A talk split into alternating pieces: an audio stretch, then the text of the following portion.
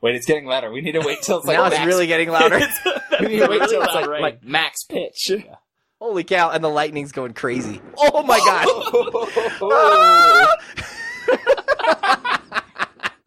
it's perfect for Hitchcock talk. this is so perfect. Um, Wow, this is a great storm.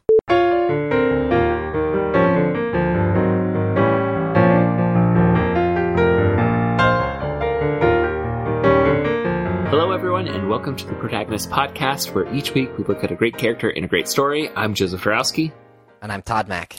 This week we are talking about Shawn and Gus from the TV show Psych. I'm really excited about this. Would you say you're psyched for this discussion, Todd? Well, I wasn't going to go there this early in the show, but may as well. I yeah, I, uh, I I really like this show, and I know a ton of people who really like this show. So I'm looking forward to this discussion. Yeah, I, I think it, it will be a popular one for our listeners.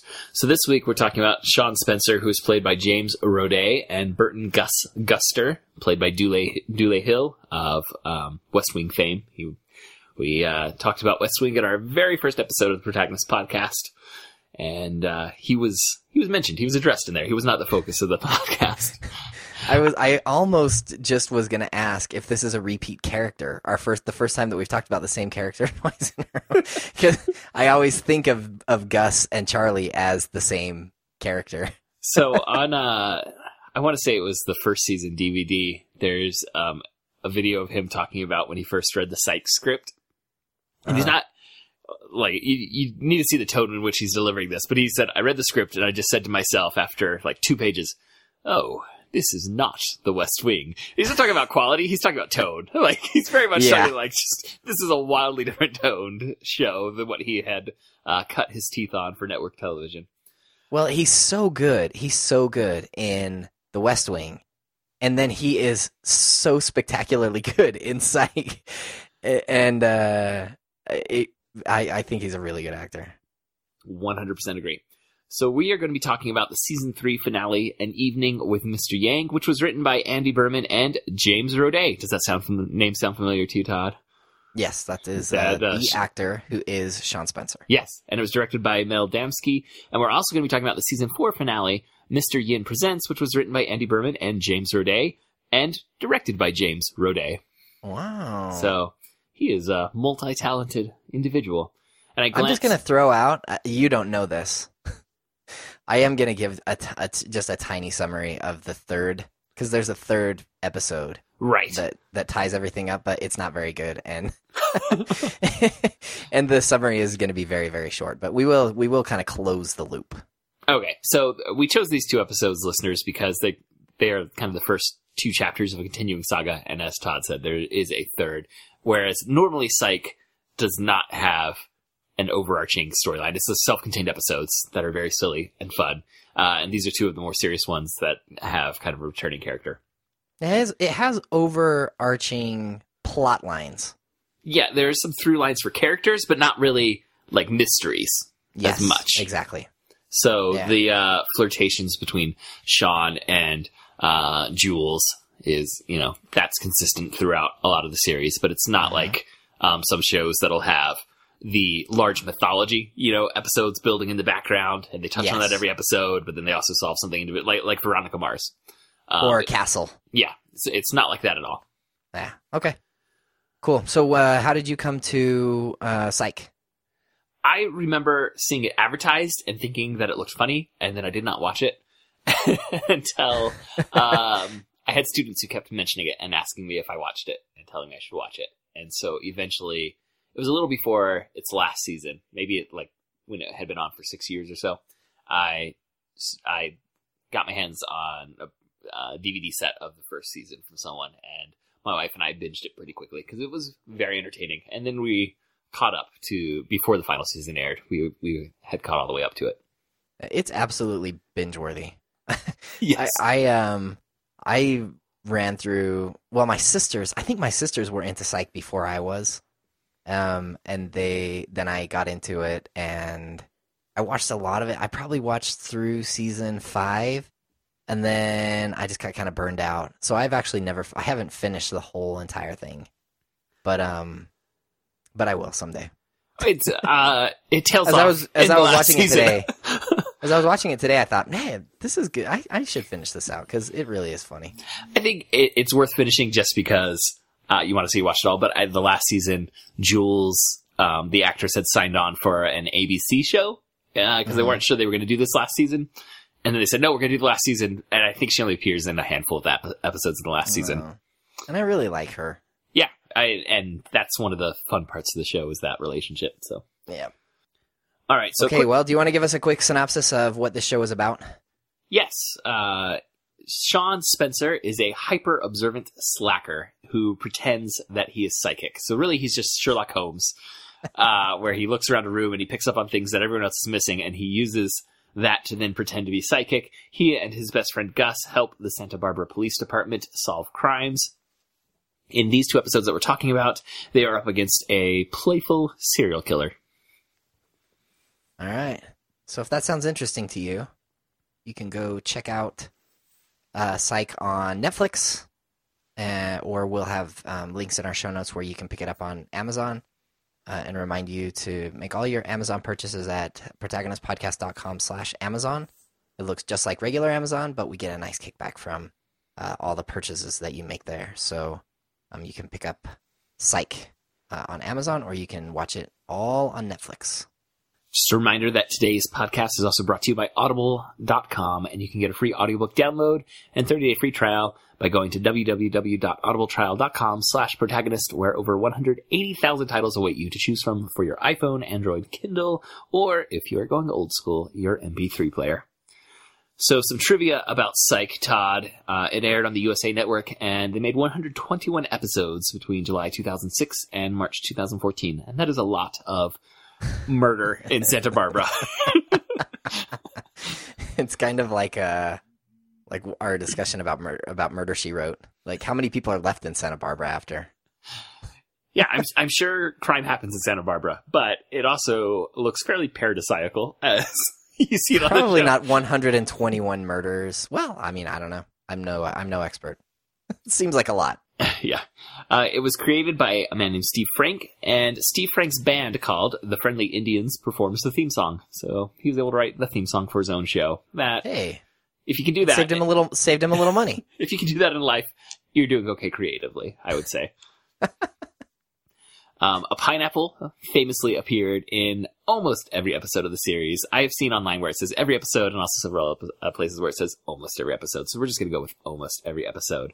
Uh, reportedly, this is because James Roday really loves pineapples. And in the pilot, he improvised a bit about pineapples, and they left it in. and then it kept going from there. So the premise of the show may sound familiar if uh, if you have ever watched the CBS show The Mentalist. Are you familiar with The Mentalist, Todd? Um i have never seen the mentalist I've never seen it, but I know it is about a fake psychic who uses his extreme powers of observation to help California authorities serious? solve crimes and i murders. did not know that Psych prefer- uh, premiered, uh, I think, about a year and a half before The Mentalist started airing on CBS. And after The Mentalist got on the air on Psych, there are frequent references to Shawn Spencer being the biggest Mentalist fan. like, I know there's an episode where he got uh, kidnapped and to try and figure out what he was up to, or he had disappeared and figure out what he was up to. Gus was looking at his internet browser history. He's like, this is all just Mentalist fan sites.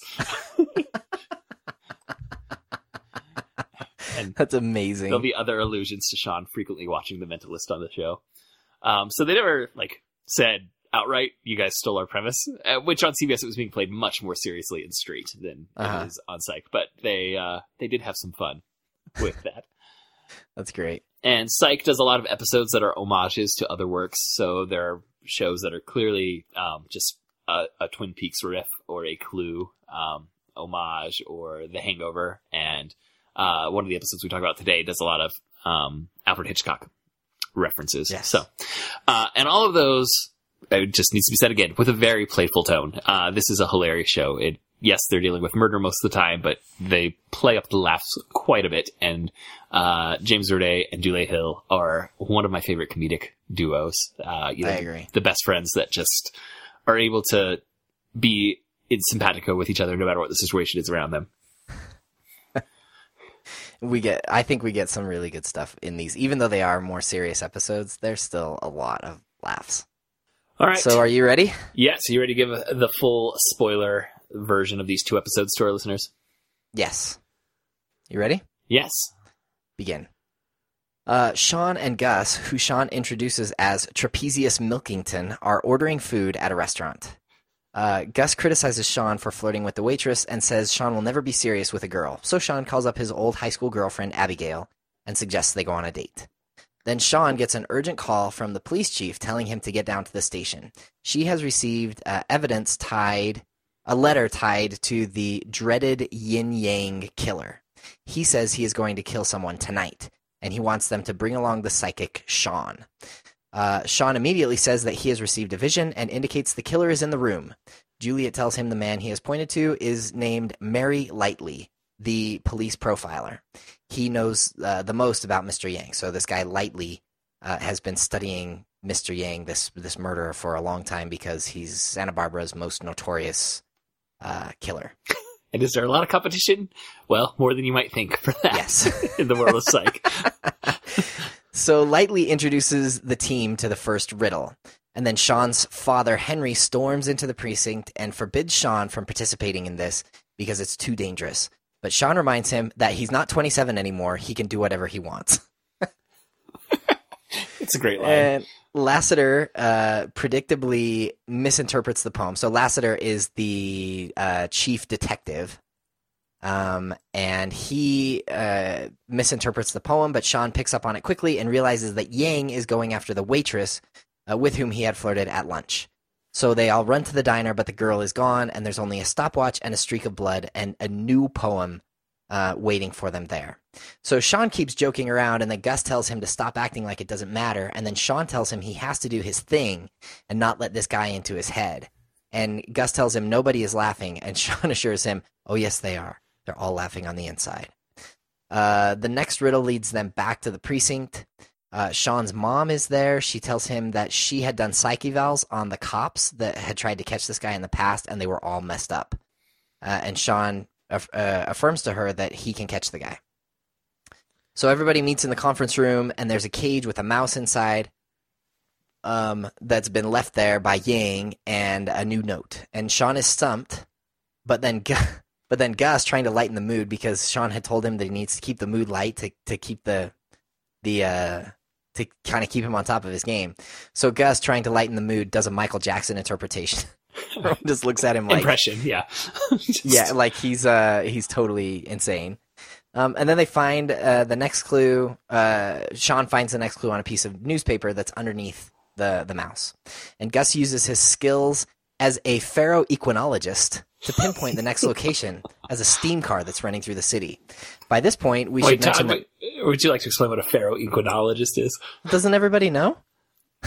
no, a ferroequinologist. Wait, something about magnets. Nope. No, a Nope. pharaoh Oh. equinologist. If you knew the Spanish ferrocarril, then you would know that this is somebody who is an aficionado of trains. Uh huh. It's fantastic because on the on the piece of newspaper it says something about ferroequinologist, and Gus says that's somebody who likes trains. Uh, a ferroequinologist is somebody who likes trains, and Lassiter says, "How do you know that?" And Gus says, "Because I'm a ferroequinologist." This is like in a very affronted way.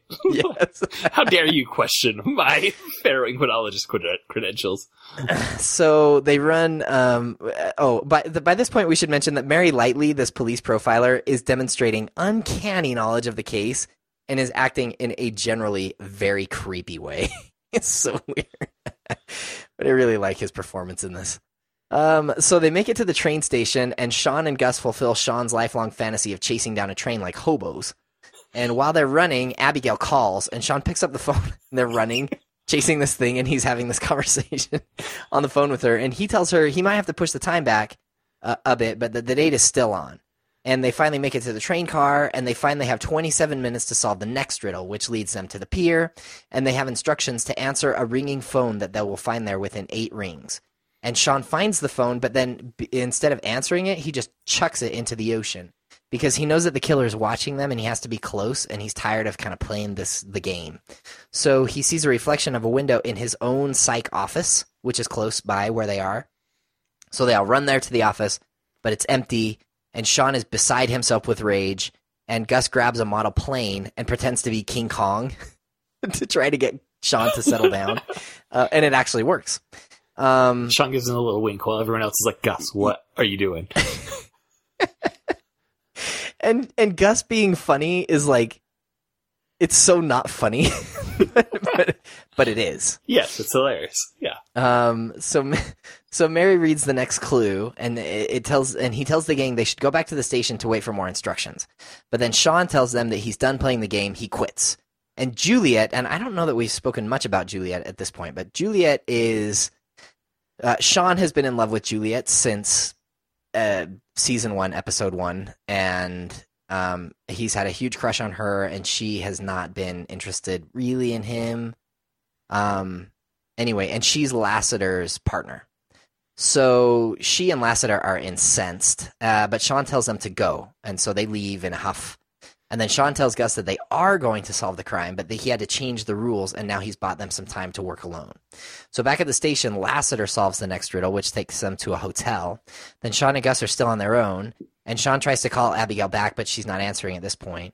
So then Shawn calls Lassie to tell him to look for the waitress's Jeep, and uh, Lassie tells him they already found it. It's at the hotel. So Shawn and Gus go to the hotel, and they find the waitress, and there's a new note telling Shawn that the stakes have been raised, and now Yang has taken Shawn's mom. Uh, the next clue takes them to a drive-in movie theater, and now it's t- it's time for the end game. So they look car by car. They're trying to find uh, the car that's his mom's, and then Shawn finds it, and his mom is in the car, and she's tied up, and she has a bomb strapped to her. So she tells Shawn that the killer's in the car next to hers, and then in, in the car next next door, there's this wild looking wait lady, and she shows Shawn that she has the kill switch. She has the, the the switch for the bomb, and she calls him over to her car. So Shawn sits down in this car with this woman, and they talk, and she is absolutely uh cray cray. We could say she is As the kids say these days. absolutely bananas crazy. And she tells Shawn that she wants to kill his mom, but she also wants Shawn to like her. And so she's so she's torn. And she wants to write a book and she wants Shawn to write the forward. And Shawn says no and she tells him to think about it on his date tonight. And then she gives Shawn the kill switch and the police arrest her. Mom is safe. End of the story. But wait. Uh, Shawn thinks back and realizes that Yang has been watching them the entire day. It kind of makes him sick. Uh, and then he goes and talks to his mom, and she tells him to go on the date, that life is about more than catching bad guys. So Abigail shows up back at the theater, and Shawn has um, like reserved the whole drive-in theater for them. And the date's on, and he's getting some popcorn, and then Juliet shows up, and she, she's kind of She confesses her. She conf- yeah, she does this speech, this kind of nervous speech, and she professes her at least like for him, and asks him on a date. And Shawn just says, "This is the absolute worst timing So- ever." This is a the scene. So she does the classic rom com speech of Yeah, you know, and his reaction is just, "You have the worst timing." it's like spectacularly bad. like And just he tells completely her- bluntly. He doesn't let her down gently. He just says, "No, the why?" says, I am on a date right now with Abigail. And then, and this is this may be my most favorite part of uh, everything that we watched for this episode. She gives him the most romantic kiss on the cheek of all time. Like seriously, it's amazing. there is more. Uh, it's really good. It's a really, really, really good kiss on the cheek. I'm just saying. Do you, Todd? Is this secretly like how how Joe likes to pick up on when women are pregnant in sitcoms? Is this something you keep an eye on? It's good. In- On in- kisses? Kiss on the cheek. on screen uh, cheek kisses specifically. Well, I mean, usually a cheek kiss is just a peck, but sh- there's something about about the way that Juliet does this kiss that is incredibly romantic. It's amazing. It's it's really amazing. And Shawn, the look on Shawn's face when she does it, he's like, "Oh man!" And you know that he just wants to cancel the date with Abigail, like right that second. But he actually, you know, he's no, a man of of expects honor. that because he walk and he walks out and he sees Abigail and he says, "I have really bad news," something along those lines. And Yeah. then, and then you can tell she's like waiting for him to break off the date because she was let down by him in high school. hmm And he says, they're out of butter. I don't know how a theater chain could be out of butter for popcorn. it's criminal. I don't even know why I'm apologizing this because it's not my fault. But and then she's like, okay. And Abigail, to her credit, is really cool. I really like Abigail, and I love that that both of the love interests in this series are actually really cool. They're really cool, and it creates like honest to goodness tension in him because he has two great options. I think. Uh, so Juliet leaves. Shawn and Abigail get in the car, and then Gus, Gus is in the back seat, and the movie begins, and we roll credits. So that's uh that's the first episode. The next episode is called "An Evening with Mr. Yin." No, it's Mr. Yin Presents, a play on Oh, Alfred Mr. Yin Hitchcock Presents. Presents. Oh yes, yes, yes, yes. He had a, he had a TV show called Alfred Hitchcock Okay. Presents. So So now we flash back to 1989, and Shawn's dad drops him off supposedly to see The Little Mermaid, but he really goes in to watch Psycho. Um, and and then we jump into the present day, and Shawn and Gus are in the same movie theater watching Psycho, and Shawn shows up late because all he cares about is the shower scene. And uh, as they walk out of the theater, and Shawn explains to Gus the new bit he is working on called "Completely Random Untrue Trivia." Uh, Ma- Mary Lightly shows up. Uh, Mary Lightly is the police profiler, the creepy, weird guy that seems to know everything about uh, Yang. So he shows up and he takes them to a diner. So Yang, Yang, who is w- what we're calling the murderer, who is uh, in jail, the one that they captured the last time. She's actually in a in an institution in a padded cell. And uh, she has written a book about her crimes, but Mary is convinced that she was working that she wasn't working alone because it would have been logistically impossible for her to commit the crimes. Uh, so Shawn and Gus are not convinced, and they leave. But then Shawn goes home and he gets the book out and he reads it through the night. Uh, the next morning, there's a murder, and Shawn and Gus uh, are called to the crime scene, and they're horrified to find that the victim is the waitress from the diner of the previous night where they had been with Mary, and her body is placed in the position of a yin yang symbol. And so then they go back to the diner, and the if you're confused, audience, about how that could be, she's the curve in the middle of the yin yang, and there was a white rock and a black rock, large circular Okay. rocks placed yes, on the opposite ends of that to make it look like the yin yang symbol.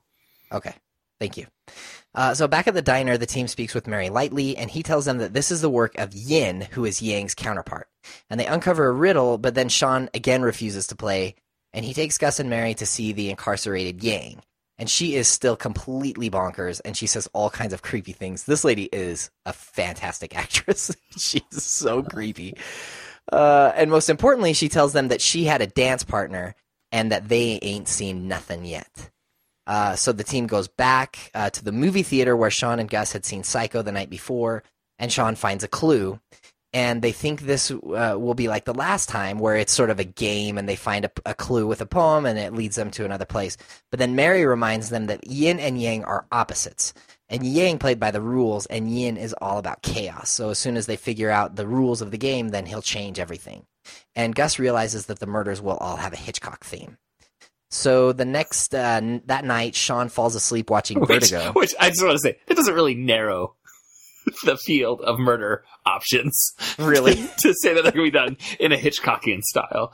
yes. Um, so he falls asleep watching Vertigo, and in his dream, he realizes that the murderer is Mary Lightly, uh, because the Mary Lightly wears ankle weight. ankle weights. because he says that it totally transformed Ryan Reynolds' career. And uh, and he realizes Shawn realizes that um, when he saw he he had a glimpse of Yin and Yin was wearing uh, ankle weights. So he tells Gus. They go back to the station. They tell the chief and Lassie and Jules about their theory, but they don't have any evidence, so they can't really move uh, on on his hunch.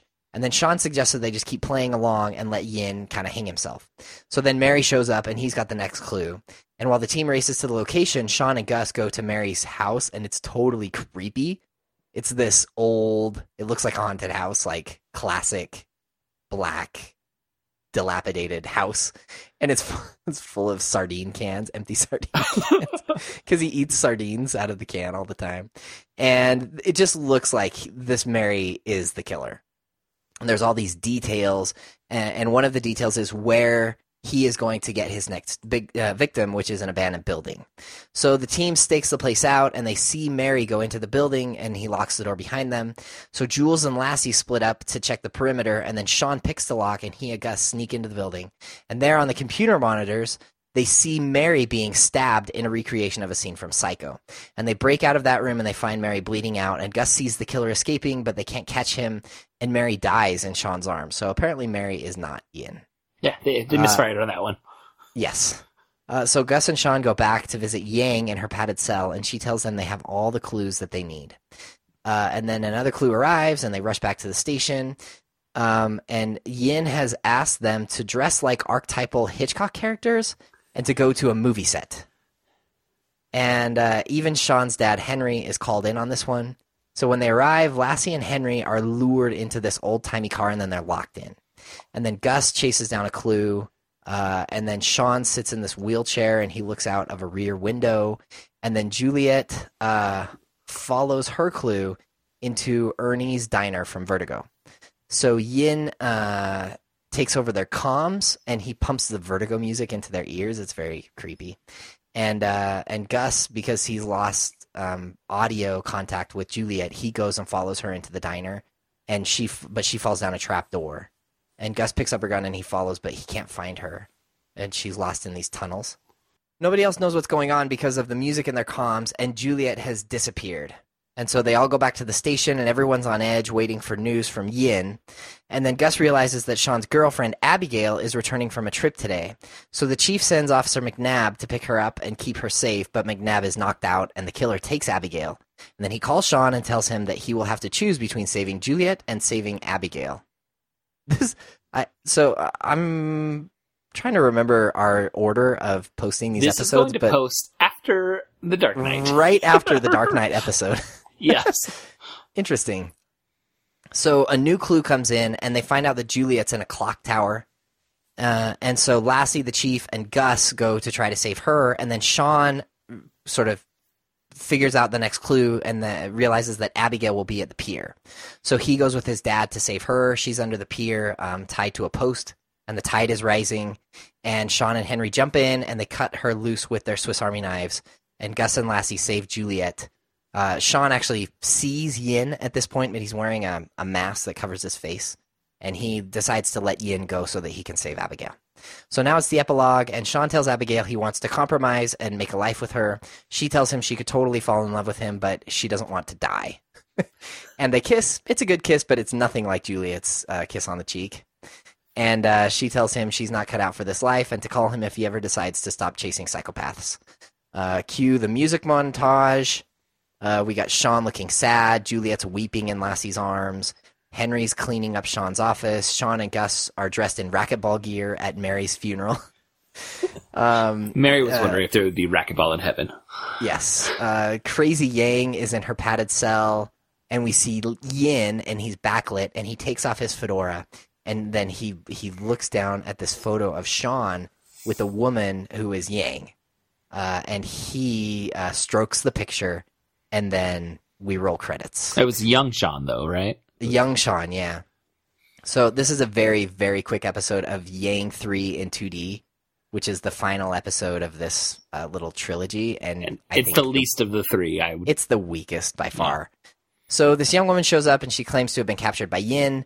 Um, and uh, so Shawn has her stay at his dad's house for safety, but then she's abducted, and they get permission to get Yang out of her cell to help them. And so this is Shawn and Gus. And uh, then they get some video diary tapes that Mary Lightly had made before he was killed.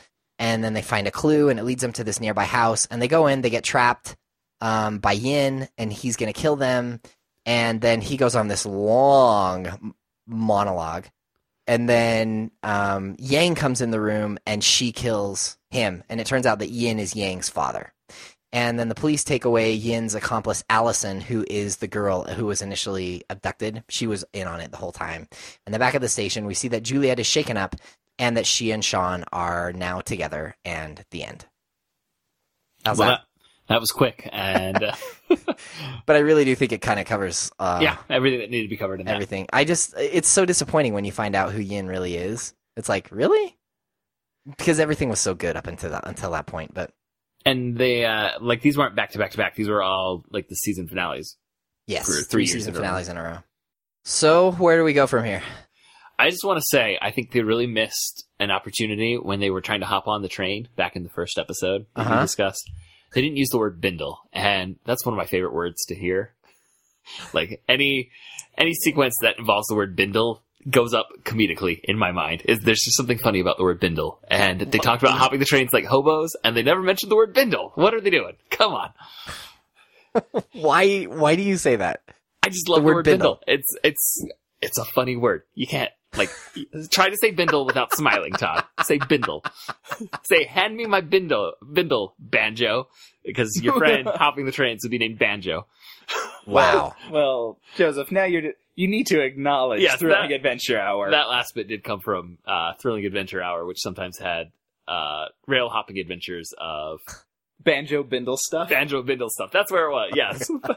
Uh, it, it was in their series of episodes, part of Down in Moonshine Holler. yes. I can honestly say that I have never had the thought go into my head.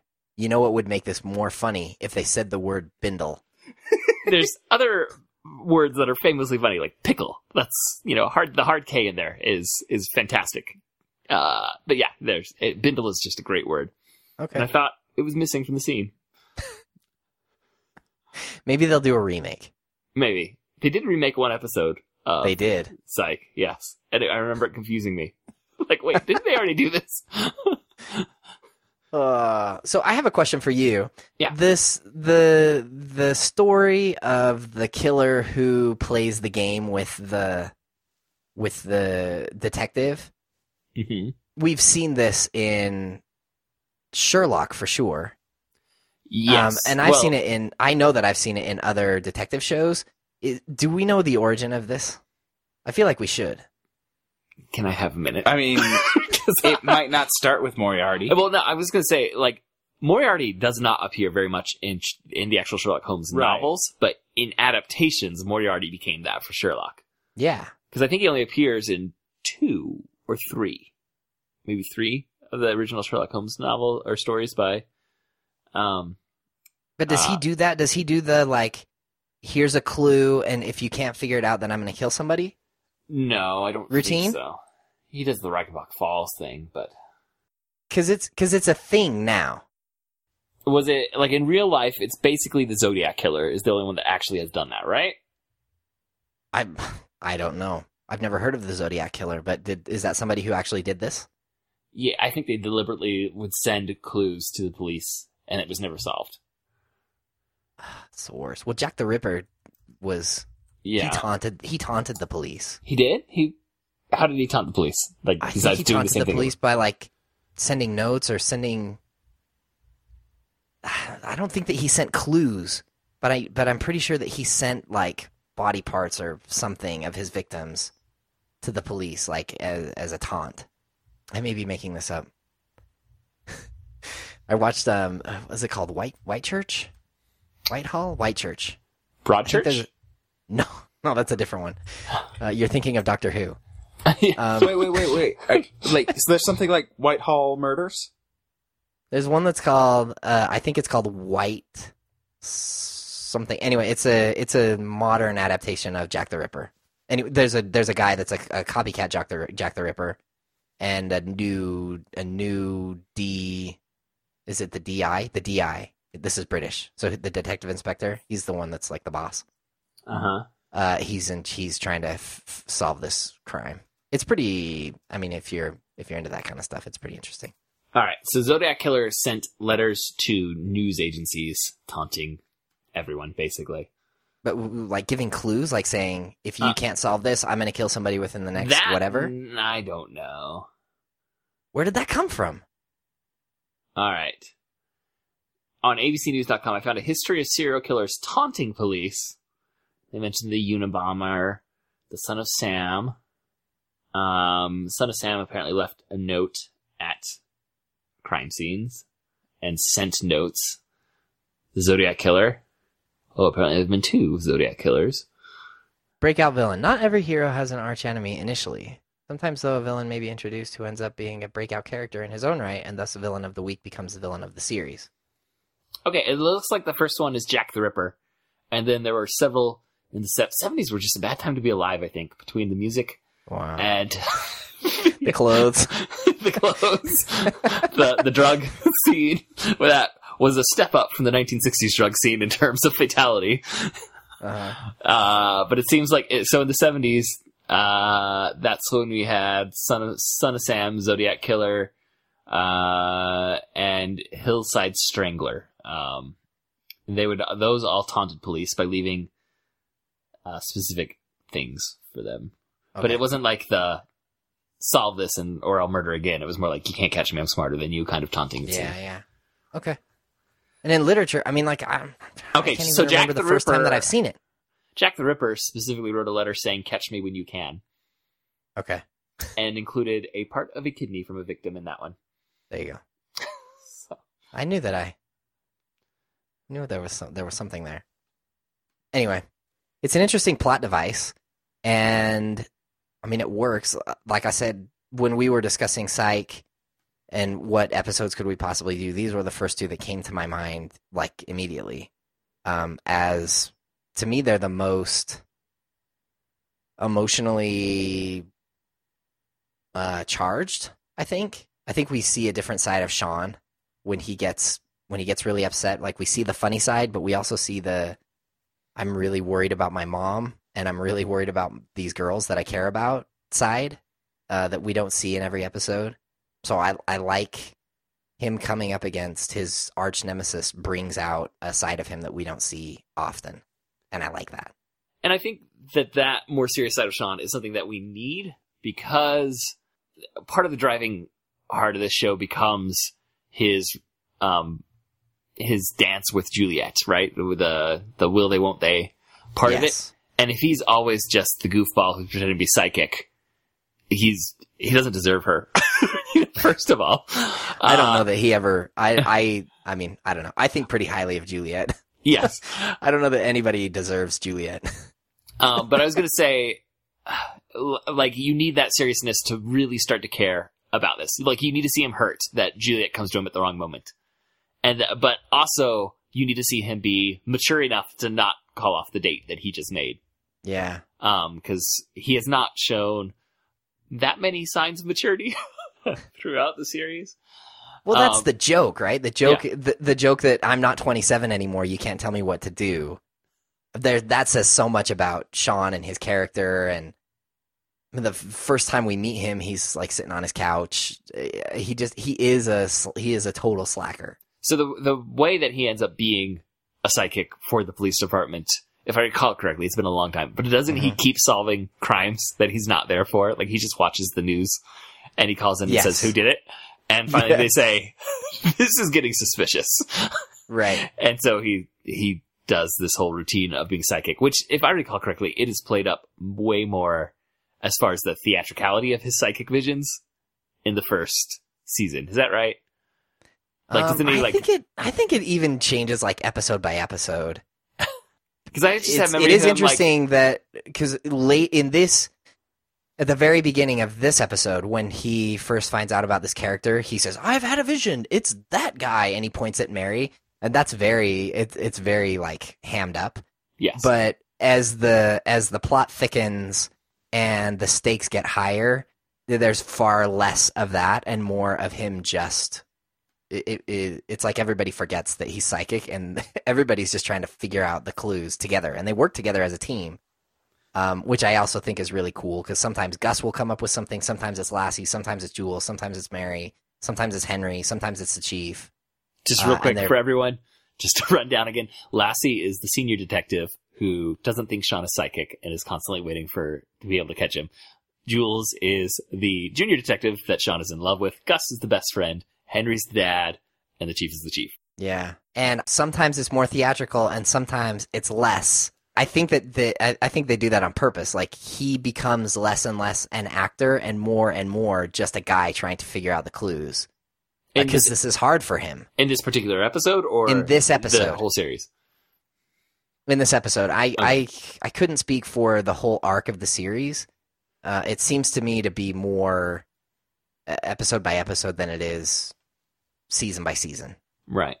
and and in this case, the beginning of an episode versus later in the episode.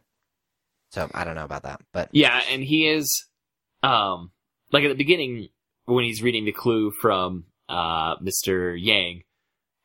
All he does is he's like, "This is horrible poetry. Look at this rhyme scheme. yeah, this is so simplistic. It's almost insulting." And he's making jokes about everything. Uh, but we do see that switch where he's like, "I need the lighter mood to be able to keep working, but I can't provide that myself." So Gus Gus steps up and do does it for me. does all the insane bits that cause, like you said, uh, the police detectives that are there to just look at Gus and be like, give him withering stares, like, what Yeah. are you doing right now? And Shawn just gives him a little wink, like, thank you. And, and then Shawn jumps to the next bit. Yeah. Uh, But I think that does I have show just- some of that. would- I just have to give another shout out to Dule Hill. He is really good. and I love what you said about in this episode, he is funny by trying to be funny and not being funny, but we as the audience find it funny, which Yes, I think that's a layer of comedic acting that can be hard to reach. And he does it perfectly. I agree. He's a really good physical. I'm both both uh, Roday and Hill are both great physical actors. Um, he just like the the scene when they're running and talking to Abigail on the phone. That's, I mean, it's it's just great comedy. Um, Would have been funnier with the word bindle. word bindle notwithstanding, it is a great it's a great piece of comedy. Um and just their timing, the the chemistry that they have together really does put them in the in the top echelons of comedic teams, I think. Someday we may have to do a draft episode of Best Buddies Yeah, they would definitely be on the on, on, the, short list. list. Yeah. on the short list, yeah. Oh man, good stuff. You All had right. something to say about the crime rate in Santa Barbara. Yes. So when you were uh, doing your summary, I having just recently watched the episode, I took that moment to try and figure out exactly how many murders typically happen in Santa Barbara. Because as we said, 121 episodes, I'm just going to go ahead and guess there's about 121 murders in the show Psych. Sure. Uh, and I am on the website called citydata.com. Uh, cri- and uh, this is per 100,000 residents. I didn't look up how many residents are in Santa Barbara, but it doesn't really matter for the, what I found. For example, in 2011, would you like to guess how many murders per 100,000 residents of Santa Barbara there were? Uh 10. Zero. There were zero. in 2012, there were zero. 2013, big uptick. Two. There were two murders. Wow. So uh, maybe one of the areas that the show takes some liberties with, as all crimes crime shows do, is the number of murders that take place in the area. Okay. Okay.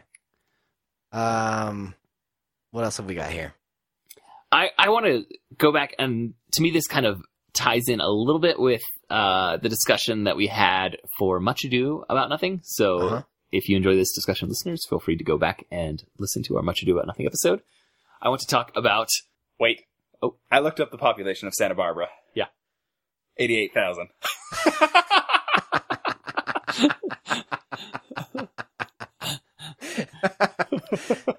Okay, that's awesome.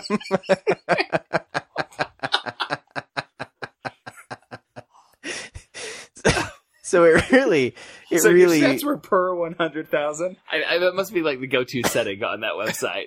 And so, So there were zero murders in multiple years when the show was on the air. yeah. in Santa Barbara. Yeah. Like even, Okay. even, you know, assuming that I, I thought maybe they had twice as many as 100,000 as their population. And so it's like maybe it stacks up to be an aggregate one. Yeah, Nope. It's, it's No. less it's than, not even. Less than zero murders per 100,000. Wow. Well, Uh, okay. congratulations, Santa Barbara, on Yes. being a safe place to live. And also, Yeah, as I said, looking like a tropical paradise. Feel- Feel free Yeah. to move there. Yeah, exterior shots. Yeah, really. Um, I mean, who would kill anyone when everything's just so pleasant? Seems. Uh, the what I was going to ask about is with Shawn, uh, this idea of deception, which, like I said, it, it, to me it circles back to what we talked about some with with much ado Uh-huh. about nothing, and this idea of his he is madly in love with Juliet for Right. a lot of this series. Uh, we these episodes do not focus on those two relationships. Like we get that beat at the end of each episode, kind of, um, of his you know being in a relationship with someone else.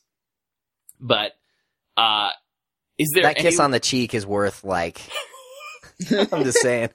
was it, do you think there's any long term viability to that relationship when the very premise of their meeting is him pretending to be psychic and continuing this lie for years on end? Um, large, I'd say at some point his the reason he continues to lie is no longer self preservation to not be a suspect for crime, uh, but because it allows him the opportunity to stay close to Jules. Yeah. Um, but is that is there any chance of this relationship working? I, like well, the, that's an interesting. It's, it's an interesting thing that you just said because uh, at some point you have to wonder: is there ever a chance of a relationship happening between him and Abigail? Because if if there's a if if he's ever going to be drawn away from Juliet, it's going to be to Abigail. She's perfect for him. She's she's super funny. Her humor is very her sense of humor is very similar to his, but she's also kind of more grounded and mature than he is. Um, that's so- not a tough bar to clear. no, not really. But you can imagine. I mean, I can imagine a a version of this where they find, uh, you know, some somebody to be a romantic interest for him who is like a female version of of him, and that he says, "Oh, this is so cool," and then you say, "No, you really need to be with Juliet because because of yin and yang, right?" Um, and they didn't they didn't go that way completely. Um, so this interesting thing happens at the end when Abigail kind of breaks up with him after after the pier um, when he saves her life, and then he says, "I'm willing to compromise." I mean, he's the one going after her and saying, "I'm willing to compromise. I want to have a life with you," and then she says, "I can't do this. Come and find me when you're done chasing psychopaths." And then she walks away, and there's no reason for him at that point to not say, "I'm done chasing chasing psychopaths." Um, is the reason that he that he stays sitting on that bench because he because he likes chasing psychopaths, or because he wants to be close to Juliet and he's really in love with her. Okay, because this also brings up an interesting point because it's in the same sequence where we see him sitting on the bench. This is where we see Juliet crying into Mhm. Lassiter's arms, where she was. Okay, so she, she was on a chair that was tilted over, and a, a drop was going to kill her. So It looked it was very um it reminded me of uh Back to the Future. The hundred percent, yes, the clock scene. Yes, I I would guess there were some deliberate homages because I definitely felt that as well. Yeah, the wire coming off, the the electrical wire There's the coming giant off spark the when he first connect connects it. Mhm. Yeah, totally. Um, so obviously she has plenty of reason to be upset, but on this is in the Wikipedia page for that specific episode, Mr. Yin presents. I saw a reference to a review from a writer named Jonah Krakow, Mhm. uh, talking about the specific episode, and he, he apparently focused in on that breakdown when she's crying, and he wondered if it wasn't just you know relief about having her life sa- being saved, but her being sad that Shawn didn't choose to rescue her, that Shawn wasn't there, that it was Gus and Lassiter that saved her life. Mm, I don't think I buy that. That sounds like a reach to It does to me. like that's that's putting a lot of subtext into something that I mean she's I don't know because she is inexplicably crying. yes, but she also has b- had her life threatened many times and has never broken down like that. But but everything about these episodes tells us that Yin and Yang are nothing like any other murderers that they've seen. And when she talks about him and she says, "Shawn, I've been there. Like I've had him touch me. I've felt his breath on my face." She doesn't say, "And you weren't there to save me." She Mhm. she just is she just is terrified because he's a terrifying guy. It's part of the reason why that that third episode is so dissatisfying because when you meet Yang, he's just kind of a dork. And it's like, really, this is the guy, the, this this guy with this floppy kind of cravat thing. I mean, just is so weird and so not what we expected out of this super intelligent, uh, you know, Shawn's alter our arch nemesis. But but but the the scene that we're talking about with Juliet happens before that third episode that we can just pretend doesn't doesn't exist maybe.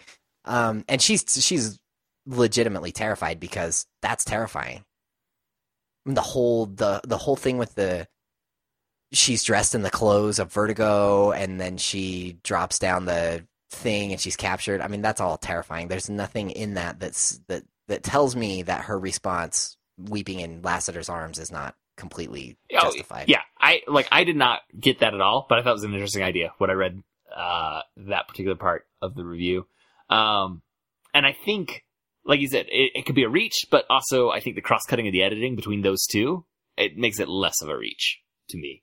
I'm not sure I, don't buy know. it entirely. I don't buy it. I don't buy it still. But uh, but you still have not answered my question, which was.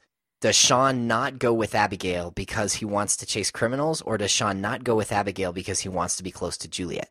All right, I would because have, I think that that I think that the answer to that question is also the answer to the question of is Shawn is Shawn does he keep up the lie in order only in order to stay close to Juliet or does he keep up the lie because he really legitimately needs what he does whether he Okay. enjoys catching criminals or whether he enjoys the, being in the limelight I don't I don't know if that's here nor there All right, so uh, one thing I think I need to say to preface this, I have seen every episode of Psych once, except for these two that I've now seen twice, and I'm a little vague on the long story arcs of how uh, the Shawn and Juliet's flirtation and them getting together and not go. And I do, like I said earlier, like, is there any hope for this relationship when it's based on the lie? And I do specifically remember a later season episode where Juliet specifically asks him, like, are you psychic? And then I think it ended right then, and you didn't know what his answer Uh-huh. was going to be. And I cannot remember how it played out the next episode. And similarly, your question about, like, is he sitting there because he, uh, he loves catching bad guys? Like, that's something that has given him a, a form of identity that he certainly was lacking before. Or is it because Juliet's there? Like, I, I probably need to watch, rewatch a, a number of the episodes All of it around again? these to don't worry it's only 121 Yeah, hours of your life to give a good answer. But my gut is it's Juliet is why he stays sitting on the bench and doesn't go after Abigail. Ah, That's interesting because my sense is the opposite. My sense is that he would walk away from Juliet for Abigail. And that the reason that he stays is because it gives him that sense of identity. That that's the that being there and doing that job with Gus and his dad and working with the team uh, that's what gives him a sense of identity. I I really do think that he would have gone with Abigail if if not for that. Well, we're, we're gonna have to watch the whole series, Todd. I would love to hear what our what our listeners have to think about this, but I mean, he really does love Juliet, uh, obviously, and but the fact that when Juliet comes to him and gives him that kiss that would turn any man to her, uh, he has the. I mean, he's whether it's nobility or honor or whatever, or just interest in Abigail to say, I'm sorry, but I'm on a date right now. And But go and be with Abigail and start a relationship with her. He could have, after that night, he could have said, you know what, Abigail, uh, Juliet wants to be with me, so I'm going to go. But he doesn't. He starts a relationship with her that lasts for a while until she breaks it off. Uh, but again, I think he has to do that to show maturation that again makes him worthy of Jules. Like if he had called it off right then and said, I'm running after Jules in this moment, there's no way that there's any hope for them because like we said, he's not, you know, he's not good enough for her Right. if he's willing to make that decision. It's that kind of catch 22. Like she, for him to be the guy, uh, this goes back to what we talked about, uh, in the Till We Have Faces. Or, okay. uh, for the the wife of the soldier. Yes. Uh, okay. I'm like, for- what about for- Till We Have Faces has to do with psych? Yeah. But we found it. Um, for not not the least of which the name wait, wait, hold on. Psyche. Oh gosh. yes. Uh, is this one posting after Till We Have Faces? We're Yeah. right. Okay, we're okay. Um, so the, the wife said, for me to have the man that I wanted, he needed to be noble enough to work himself to death, Mhm. basically.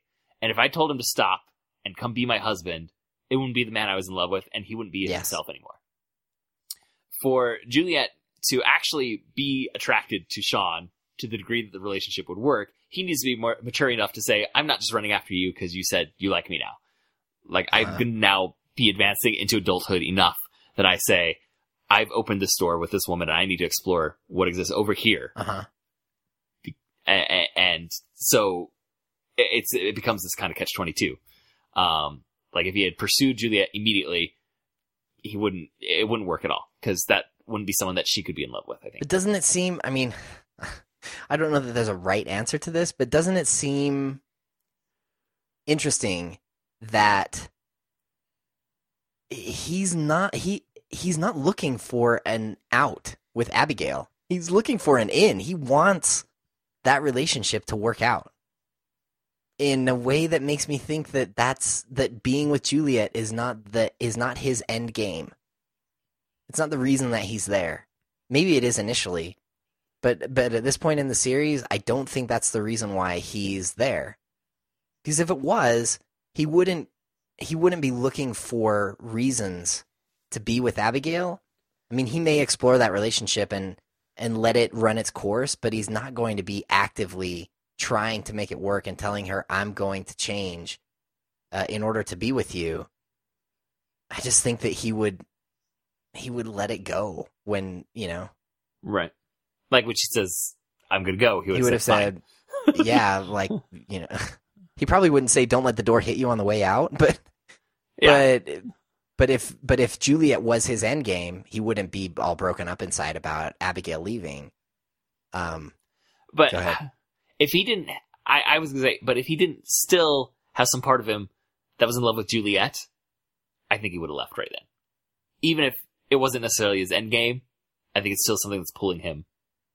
Mm, maybe. Even as he, as he's giving voice to saying, "I can be fully committed to you, Abby," and maybe he actually believes that, which he says, "Well, for you to be fully committed, you got to come this way." I don't think it's just the work that's making Okay. him stay. I mean, it, it probably the motivation is notoriously tricky to unravel. Um, the motivations of any of the decisions that we make, uh, and this is, I mean, we really are reducing a very complicated decision to an either or, when it probably is more of a yes and yes yes, both yeah, are both are happening. happening. Um, but I, but uh, I would argue that it's not exclusively that his, the his reason for being there and doing that thing is not exclusively because he wants to be close to Juliet. It's at least as much because it gives him a sense of identity and uh, and grounds him in a way that he recognizes that he needs. And all of the other relationships that he has there are valuable to him. I don't know if I if I'll say as val- as valuable as his relationship with Juliet. Certainly, his his relationship with Gus is as or more important to him than his relationship with Juliet. Uh, but his relationship with his dad, um, his relationship with the chief. Oh man, this has been a good discussion. More than I anticipated coming in. And listeners just know it's been a smoother ride for you than the one that we've had. Thank you, Andrew, for piecing recording. together a very Andrew, disjointed conversation. Has, has done some magic if this sounded at all coherent. All right, you got anything else to say about this? Yeah, I, I think just the final point, I think you kind of touched on it that I want to make is that this, the spectrum of relationships that uh, Shawn forms, where each one is very different from the others, uh, from, you know, his kind of broken relationship with his father at the start of the series, where there's growing trust throughout the whole series, to his never wavering friendship with Gus, to the kind of antagonistic relationship with Lassie, and the, uh, you know, the flirtatious relationship with Jules. It just makes it a pleasure to watch this show because each character has their place and uh, their motivations and those relationships are uh, believable, even in the absurdity that is very present in this show.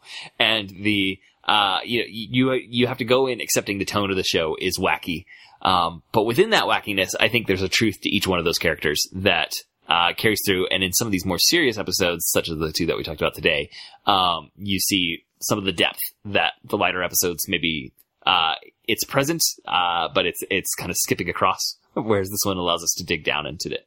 It really has a heart that, to go along with that wackiness, and it's it's a great one. There's a reason why lots and lots and lots of people really like Psych. Um, yes. So, you got anything else? No, I think that's going to wrap this up. Okay. Uh, well, thanks for joining us, and please subscribe to the Protagonist Podcast in iTunes, and please leave us a review there. It really helps us out.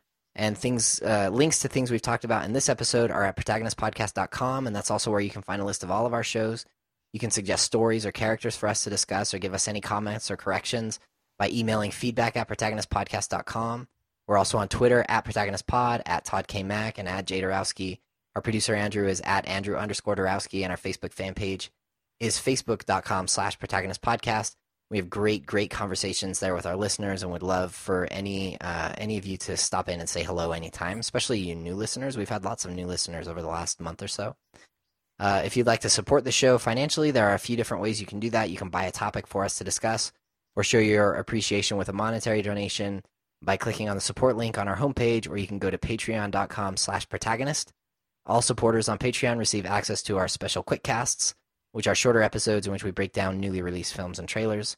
You can also go to protagonistpodcast.com slash Amazon to make all of your Amazon purchases. And then uh, just remind you that it looks exactly like regular Amazon and it costs you nothing more, but we get a, a kickback from your purchases. And finally, don't forget to sign up for a 30-day free trial of audible.com by going to audibletrial.com slash protagonist. Thanks again for listening, and we'll be back again next week to discuss another great character and a great story. So long. So long.